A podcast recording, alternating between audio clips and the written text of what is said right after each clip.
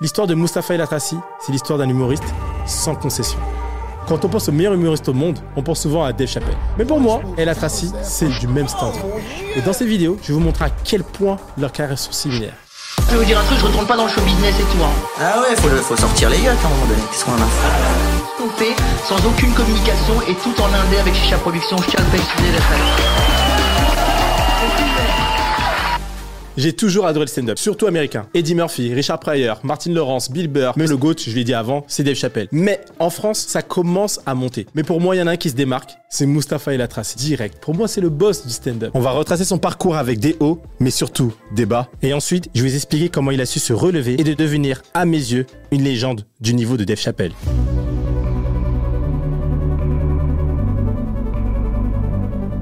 Il commence où? Au Maroc. Il est finaliste d'une émission nationale. Derrière, il enchaîne avec la France et il devient le petit protégé de Monsieur Laurent Ruquier. Ah, il faut affronter tous ces invités prestigieux, brillants et qui ont de la répartie. Toutes les émissions, tu vois Mustapha venir faire des chroniques. Et là, tout s'enchaîne. Canal+, Énergie 12, bref, tout lui sourit. J'ai rien contre les handicapés. J'ai bossé trois ans sur Énergie 12, il n'y a aucun problème, d'accord? La moula, l'argent, tout rentre. À cette époque-là, moi, j'étais pas du tout fan. Tu me montrais sa tête, c'était pas du tout mon délire. Mais le showbiz est bon pour lui, ça marche, et tout d'un coup, trou noir, il disparaît.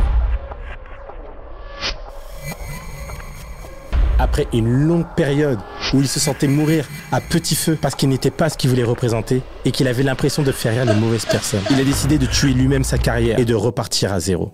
Mais avant de vous expliquer comment Mustapha a réussi à se hisser au niveau de légende, laissez-moi vous parler de Dave Chappelle. Et vous allez voir à quel point leurs parcours sont similaires. Non seulement ils ont commencé très jeunes à faire du stand-up, à passer à la télé et à être connus, et vous allez voir que, comme Mustapha El Atrassi, Dave Chappelle est passé par une période très noire, très sombre, et qu'il a quitté le show business. Il avait tout à cette époque. Il avait l'argent, il était connu, il avait son sketch show qui passait sur Comédie Centrale et qui est encore aujourd'hui vu comme l'un des meilleurs. I think it's the greatest sketch comedy show of all time. Et pourtant, on apprend qu'il a décidé de refuser de réaliser la saison 3 pour un chèque de 50 millions de dollars. 50 millions de dollars Et je ne sais pas si t'as entendu quel moula 50 millions Why'd you walk away from 50 million dollars? Well, I wasn't walking away from the money. Yeah. I was walking away from the circumstances. Exactement comme Mustapha El Atrassi, il a tout plaqué. Il a tué sa carrière pour se retrouver lui-même.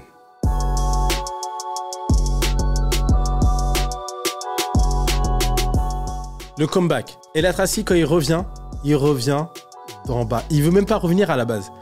Il était dégoûté de l'industrie, du stand-up, de la télé, du showbiz en général, jusqu'au point de devenir dégoûté de lui-même. Quoi, vas-y, casse-toi, reste tout Ah, casse-toi, tu dis À moi, tu me dis casse-toi. Ouais, c'est à toi. T'es viré Fais un contrat d'abord. L'image de lui qui projetait dans la tête des gens, ça le dégoûtait complètement. Ça faisait des semaines et des semaines qu'il refusait de jouer du stand-up. Et un jour, il est dans un bar à chicha et il voit un micro qui traîne. Il commence à improviser de lui-même, à raconter des choses personnelles. Bonsoir. Je fais du stand-up pour ceux qui ne seront pas au courant. Je suis comédien, je fais des blagues.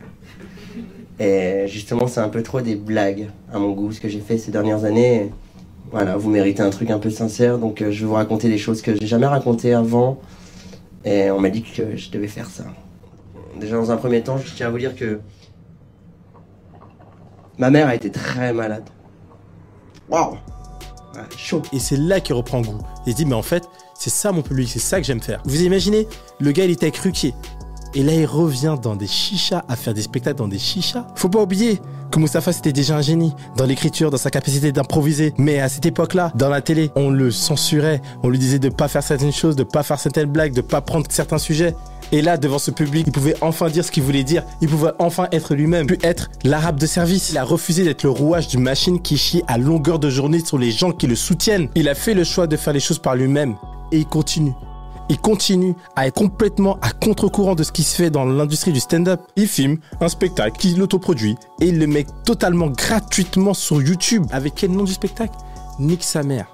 C'est-à-dire qu'il a cherché un nom, tout le monde cherche des noms. Lui, il a dit, ben, nique sa mère. Et c'est comme ça que j'appelle mon spectacle. Mettez-vous dans la tête de la personne. Vous cherchez à revenir et vous appelez un spectacle nique sa mère.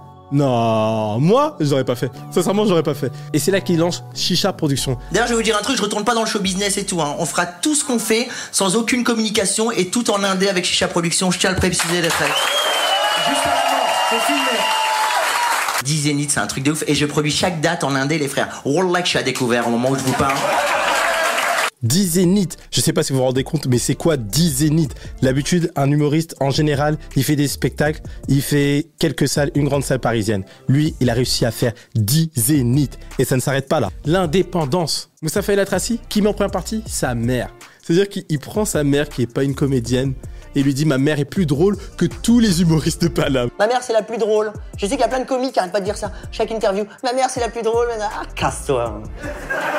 On va faire un Daron Comedy Club, on va voir comment ça va se régler. Donc il prend sa mère, il lui écrit un set. et il a fait jouer en première partie. J'ai 64 ans, je suis voilée et j'ai fait du stand-up.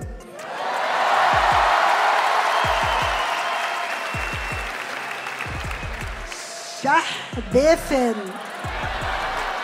Je trouve ça génial. Quelle indépendance, quel culot, quelle audace. Il fait l'Olympia, il met le prénom de sa mère. Merci, merci. Mais c'est normal. Merci pour ça. Oh. J'aime pas moi non plus. Moi, par exemple, moi, je suis danseur. Toute la danse est subventionnée par l'État. C'est-à-dire que dès que tu fais un projet, c'est subventionné par l'État. Et j'en avais marre, je voulais être indépendant. Donc j'ai créé mon propre plateau, pas de stand-up, mais de danse, en indépendant. Pour pouvoir faire en sorte que les danseurs puissent danser et être indépendants et s'exprimer sans concession. Voilà pourquoi ces mecs-là, ils m'ont inspiré. Et c'est exactement la même chose pour Tonton Dave. Après avoir refusé un énorme chèque, il repart à zéro. Il est parti en Afrique du Sud. Pendant quelques années, il revient. Il fait spectacle dans la rue. Mais t'imagines, même moi, je pète un plomb. C'est-à-dire que tout le monde disait, mais il est drogué, il est fou. Pourquoi il parle dans la rue? If you were a superhero, Dave, what, what would be your superpower? Disappearing for long periods of time. Il reprend confiance, il crée sa propre boîte et après il décroche un contrat avec Netflix de 20 millions de dollars par spectacle. Soit pour un total de 4 spectacles, plus de 80 millions de dollars. Là, vous vous rendez compte, il avait refusé 50 millions, il repart avec 80 millions. This is business. This is my sweat. I know, but I did business. Shut up! Shut up! Non mais le gars, c'est trop. Vous imaginez un peu le comeback, le- le- la persévérance, comment croire en soi, comment être indépendant et se battre à ce point-là, rien à dire. Goat. Goat Goat Que ce soit Mustapha ou Dave, ce sont tous les deux des goats Et c'est ouf à quel point les deux ont un destin lié, qu'ils le veuillent ou non, dans cette manière d'avoir été une star du show business et d'après t'avoir tout rejeté pour être soi-même et poursuivre sa propre route en disant nique sa mère à toute l'industrie comme on dit, pour savoir où tu vas, il faut savoir d'où tu viens. Et ces mecs-là, ils ont pas oublié d'où ils venaient. B2O disait dans Au bout de tes rêves.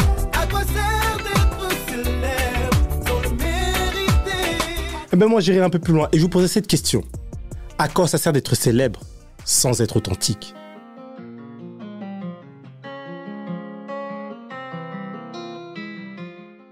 Ici c'est pas les States. Malgré que la fin de Dave Chappelle soit heureuse, même s'il y a eu quelques petits soucis récemment, celle de Mustafa Yatrassi en est une autre. Et il a pris une décision importante pour sa carrière. Il décide de prendre sa retraite. Et son dernier spectacle s'appelle Game Over. C'est-à-dire, le jeu, il est terminé. Il a tout gagné. Il prend sa ceinture de champion et il part avec. Il reste le GOAT. Au sommet de son art. Imbattu à tout jamais. Alors, chapeau l'artiste et merci de nous avoir rappelé que. C'est bon d'être indépendant.